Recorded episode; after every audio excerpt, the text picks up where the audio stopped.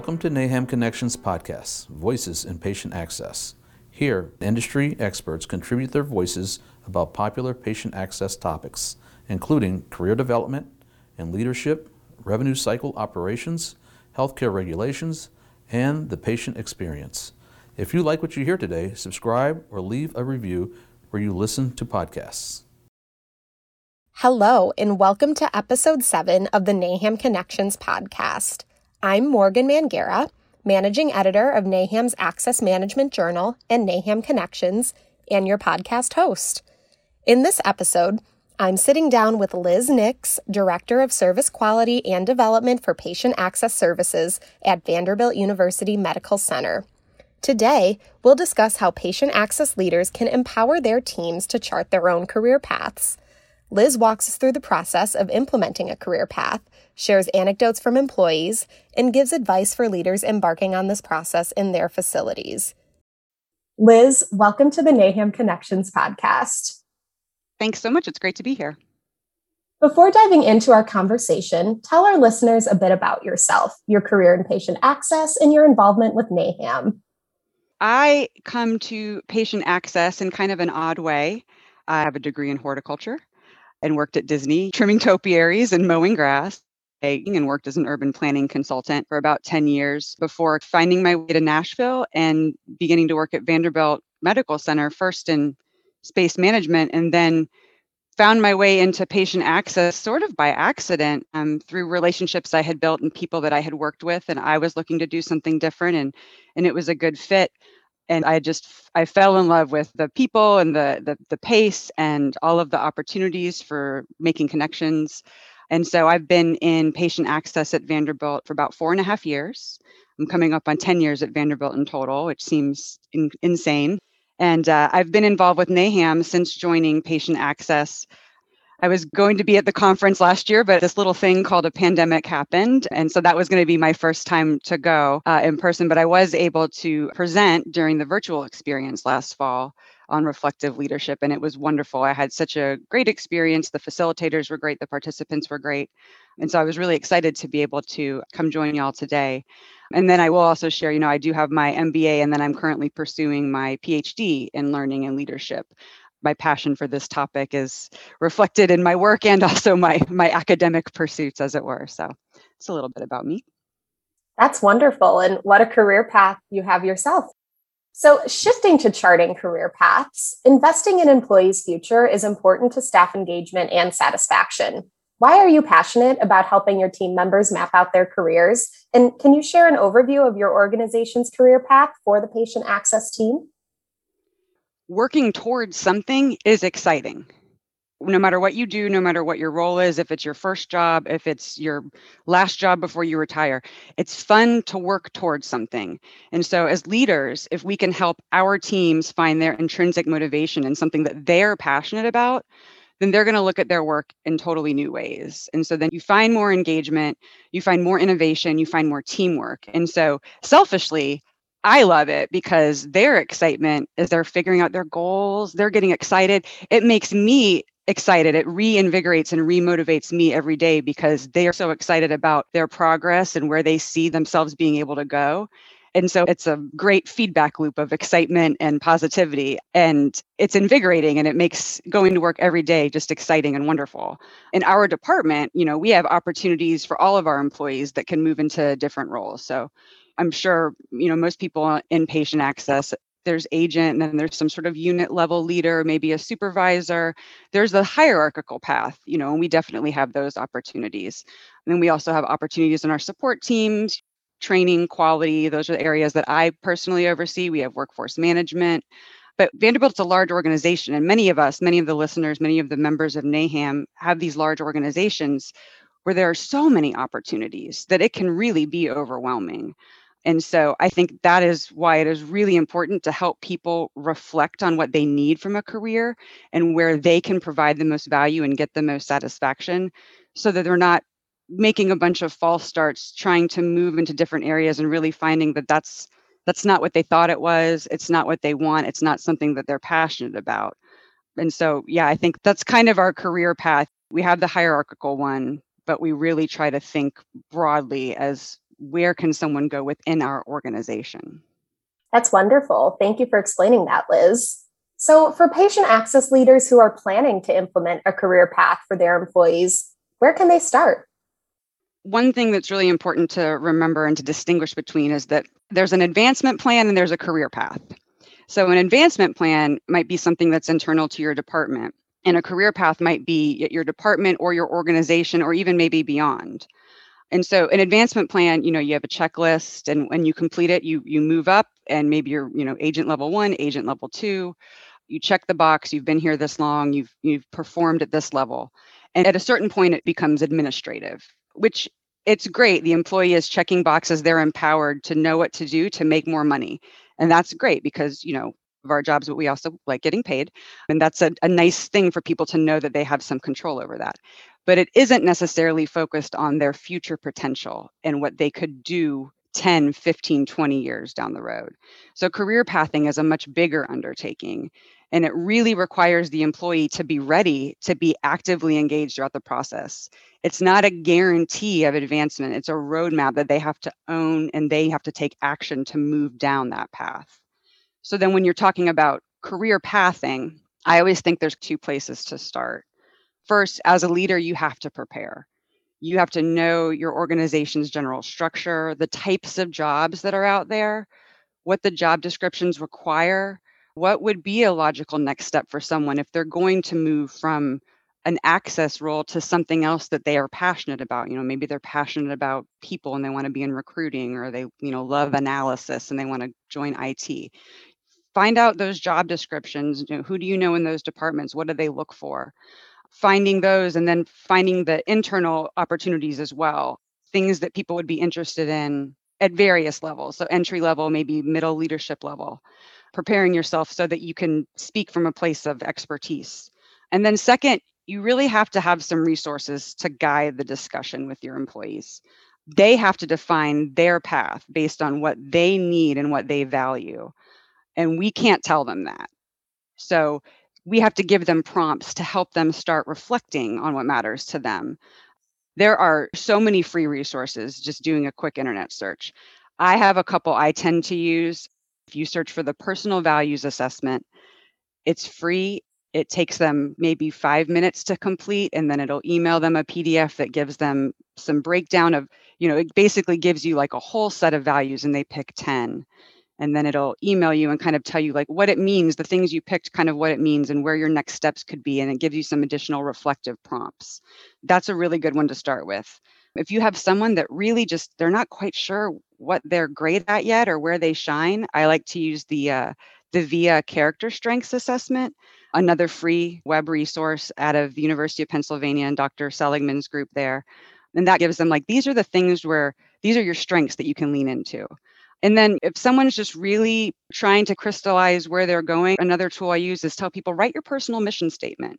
What do you want to do with your life, not just your profession, but your life? How do you want to be remembered? How do you want people to see you? And these are all just reflective prompts for them. This is something for them to take away and work on because they have to own the process. So it's their journey to create. And as leaders, we're here to facilitate and to help them and to keep them moving, but we can't do the work for them. That's great. And thank you for sharing those resources. So, you mentioned that as a good first step, it's important to identify those values, those needs, those passions. So, why is this values based approach so important to a career path? The analogy I like to use for this you know, when you're driving and you've got your windows down, but the windows are like a little bit off, and then all of a sudden you have this kind of weird buffeting sensation of sound and pressure. And it's not going to make you crash your car it's not going to cause catastrophe but it is annoying and frustrating and distracting and i feel like that's kind of analogous to what happens to us sort of mentally and emotionally when we're out of alignment and it could be out of alignment in our life in our personal life professional life our role versus what we value but being out of alignment like that over time it'll wear on you if you had to drive a 10 hours with your windows like that when you finally got out of the car you'd be like yay i can't i can't have one more moment of that and so it's important to be mindful of that and people sometimes aspire to a certain role or they want to be a leader because they think they're supposed to, or they think that's the only way that they're ever going to earn more money. But that doesn't mean that it's going to make them happy. We all have things that we're really good at and things that we're not so good at. And when we're mismatched in our skills, that's we start to get that kind of buffeting sensation. Um, and when someone knows what's important to them and they know for a fact that that is what they need to feel satisfied, to feel productive, then it can clarify the types of roles they should consider. So, an example I use just personally is I love working with people. So, while I might be capable of heads down analytical work, I would not be successful in that over time. I wouldn't be as productive as somebody who's really into that because it's just not my thing. And the flip side, if someone really likes that, really likes to just have their head down and be really analyzing data, a role where they're just supposed to be in meetings and focused on big picture things is not going to make them happy. They're going to be frustrated that they can't get into those details. I also use the example some listeners, I hope all of the listeners know the episode of Parks and Recreation where April Ludgate is trying to figure out what she wants to do. If you haven't seen it, I highly recommend it. But the point is obviously it's it's a comedy show and so it's funny, but she's not writing down titles and salaries. She's not saying I want to make X amount of money and have this title She's thinking about the things she actually enjoys doing. And of course, hers are I hate people. I love telling people what to do. You know, it's it's a comedy show. But truly, if you don't like confrontation, you should probably not aspire to leadership because you're going to have to confront difficult people sometimes. If you love being creative, you should probably not work in an area that is super highly regulated and doesn't have a lot of opportunity to innovate or think outside the box. And so then when you're aligned with your work, with your values, you're going to start performing at the top of your game. And the earning part, the title part, that will all come because you're going to be delivering the absolute best that you can do. Oh, what a great message with some analogies and pop culture references threaded in. so, as a follow up question, how does leading with values make you and your fellow leaders a better leader? it is not original for me to say that you have to lead yourself first. I'm not the first person to say that. I won't be the last person to say that.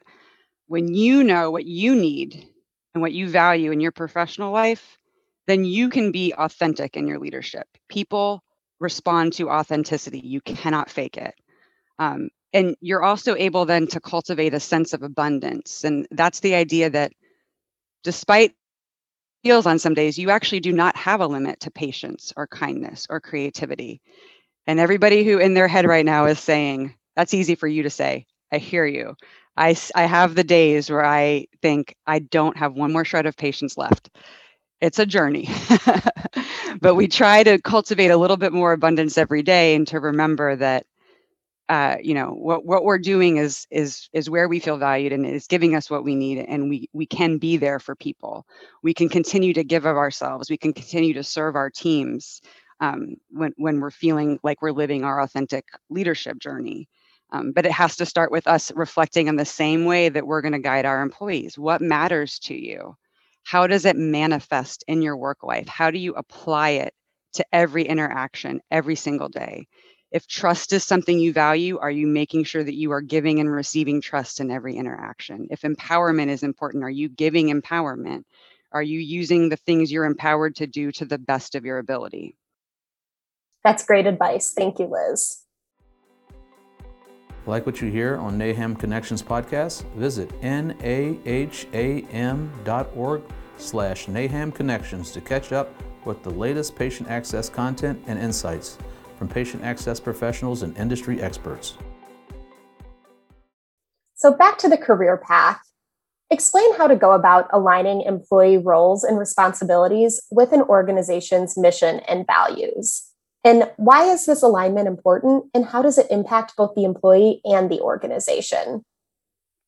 In healthcare, our mission statements might differ, but we're all here to serve. We're all here to be models for empathy, for compassion.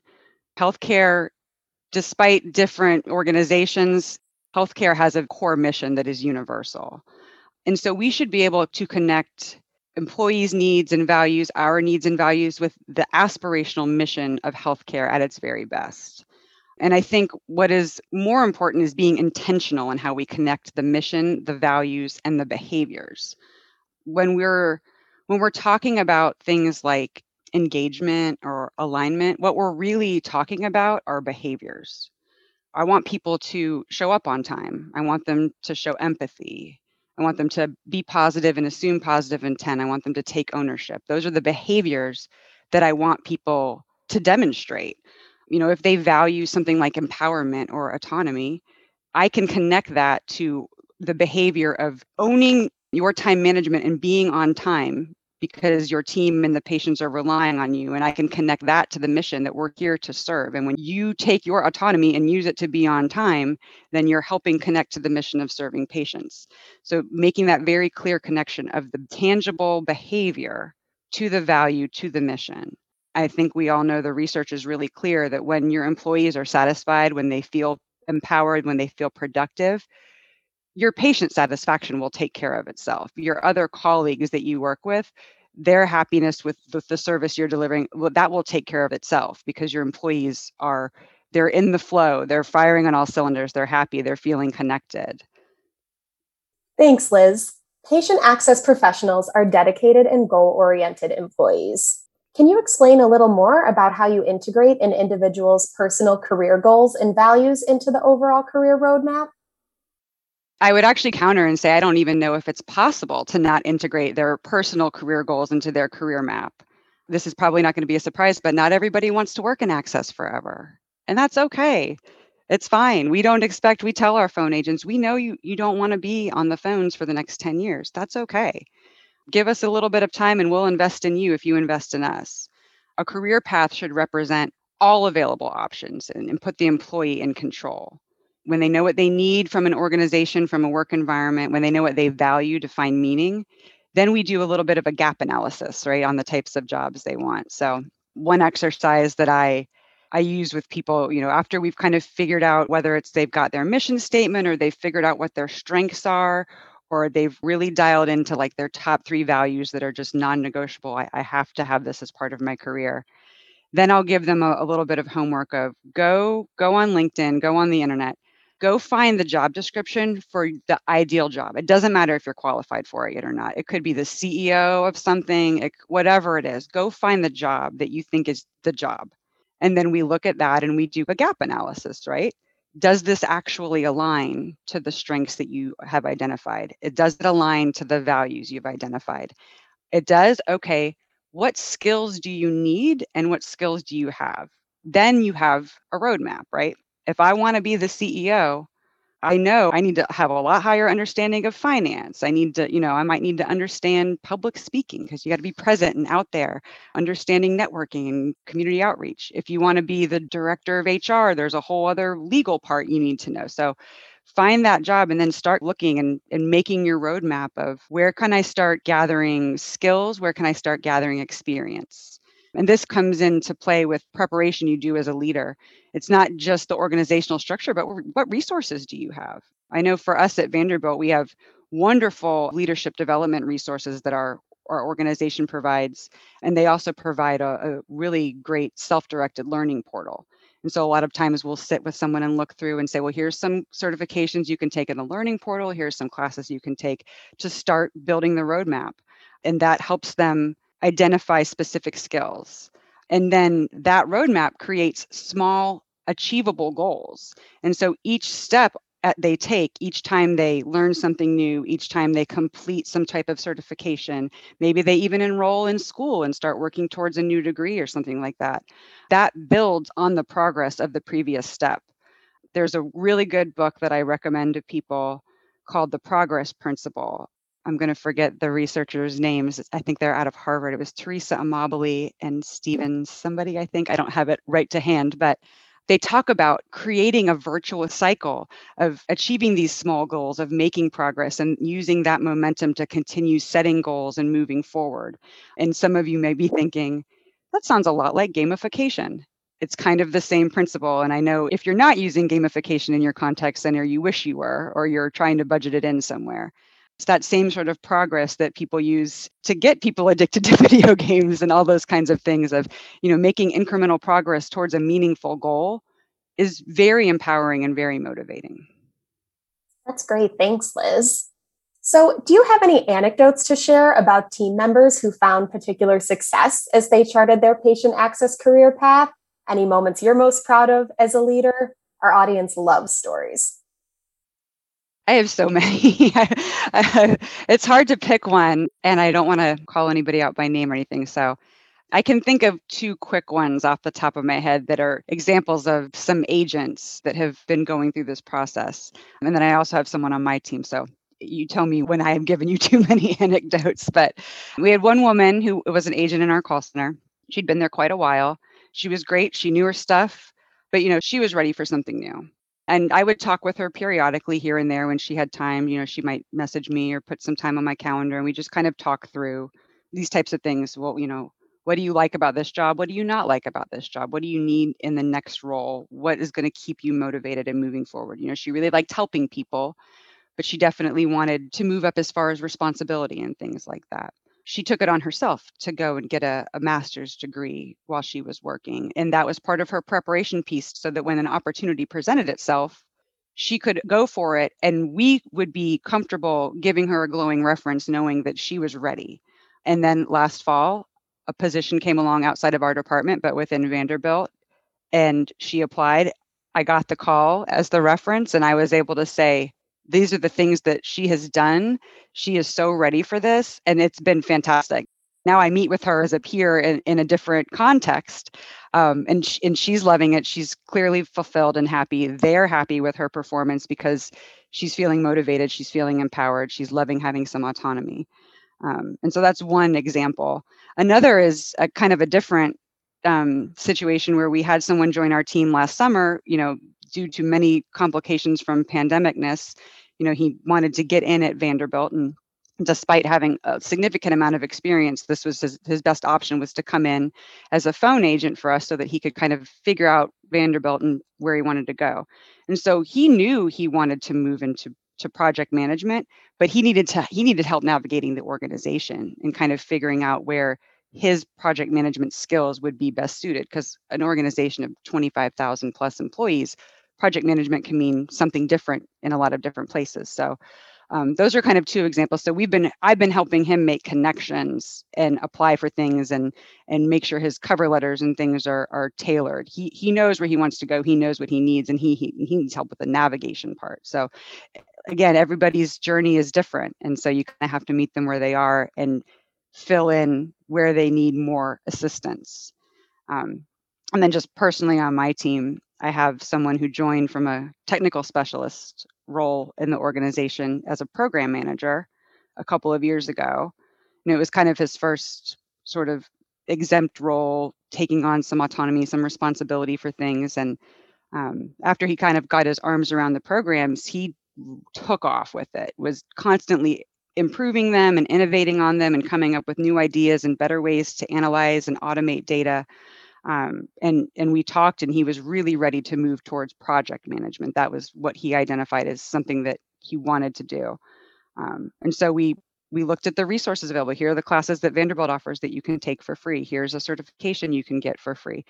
And he did those things and then an opportunity arose where somebody was going on leave and needed to hand their project over and so i was able to confidently assign it to him and he was so successful that then another project came along and I was able to assign it to him. And then I was able to formally promote him to project manager.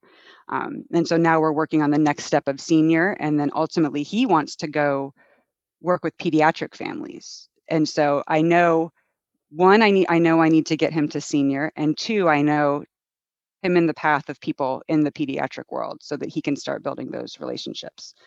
So I, I feel like maybe those are three examples that kind of run the gamut it's every single person that you work on career pathing with is going to be different because they're going to be in a different place. Um, and so it, it can take a lot of different forms. Those are really great stories of growth and success. Looking to grow your skill set and stature within patient access profession? Consider NAHAM's Certified Healthcare Access Associate or Certified Healthcare Access Manager the only patient access certifications that meet NCCA standards. Showcase your knowledge, problem solving abilities, and dedication to your career by becoming NAHAM certified. Visit certification.naham.org to learn more. So, beyond a career path, how else can patient access leaders encourage and support team members in their day to day work?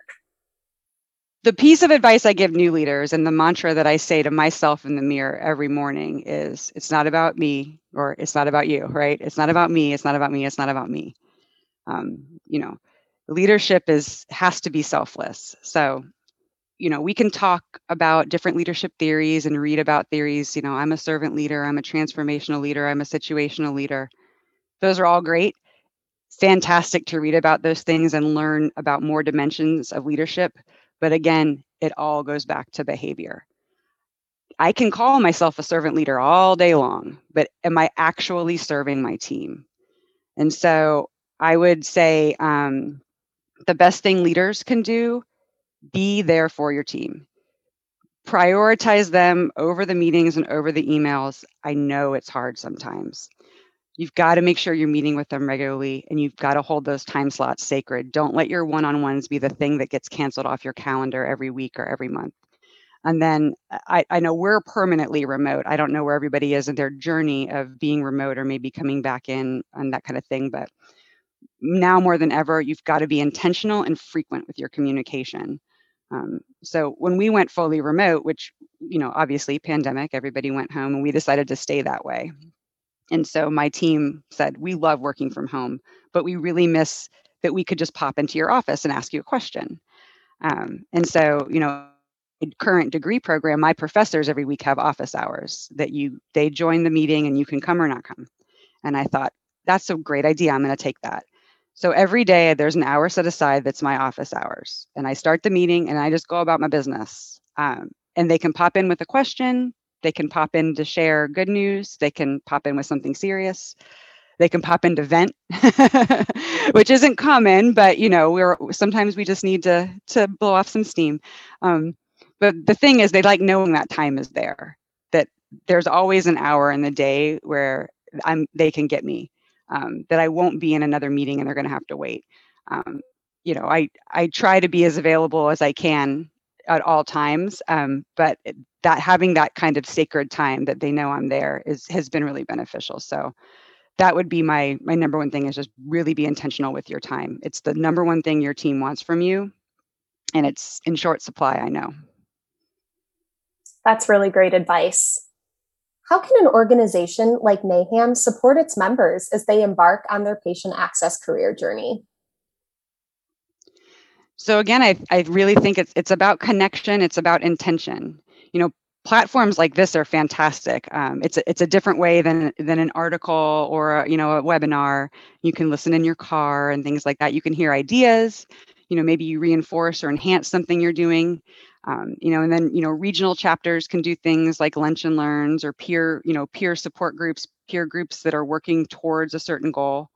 Um, but with so much that happens virtually and the pace of change is increasing, and that's that's not going to stop. We have to advocate as leaders for intentional and thoughtful interactions with our teams and between each other. We have to make time to actively listen, to learn from each other. And so I think organizations like NAHAM are perfectly situated to enable that type of exchange.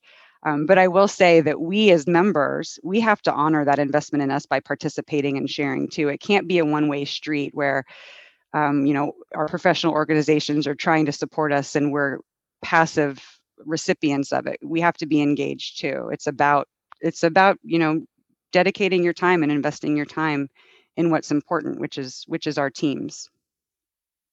That's great. Thanks, Liz.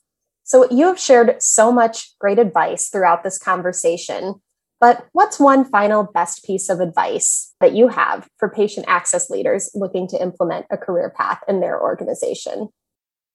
Kind of twofold. One, make sure that you are solid in your values and your needs. Do this for yourself first and make sure that you feel that you are where you need to be and that you are truly living authentically as a leader and you feel connected to the work. And once you've gone through that exercise and you know what you value and need, planning and preparation are key. What resources does your organization have? What types of roles are available? Are you able to give people on your team a little bit of time every week for some personal development? Um, you know, which I understand, you know, with phone agents, that's a hard that's a hard thing because our we we live and die by our answer rates and things like that. So we can't necessarily give them time. So how how else can we make space for them um, to grow? And then I think the most important thing to remember is there's not a one size fits all solution. It has to be personal um, because leadership is personal and healthcare is personal, and we can't separate those things. Well, Liz, thank you so much for taking the time today to discuss the importance of empowering your team members to chart their own career paths. Thank you. It's been great talking with you. For more on how patient access can encourage and create career ladders for their employees, visit naham.org slash naham connections to review the wealth of content focused on career development and leadership. That's N-A-H-A-M dot org slash N-A-H-A-M connections. Thank you to everyone listening today. Until next time. Thank you for listening to NAHAM Connections Podcast, Voices in Patient Access. If you enjoyed this episode, remember to rate, review, and subscribe to stay up to date on the latest news and insights in patient access. Read more in depth articles by visiting us at NAHAM Connections, N A H A M dot org slash connections. Until next time.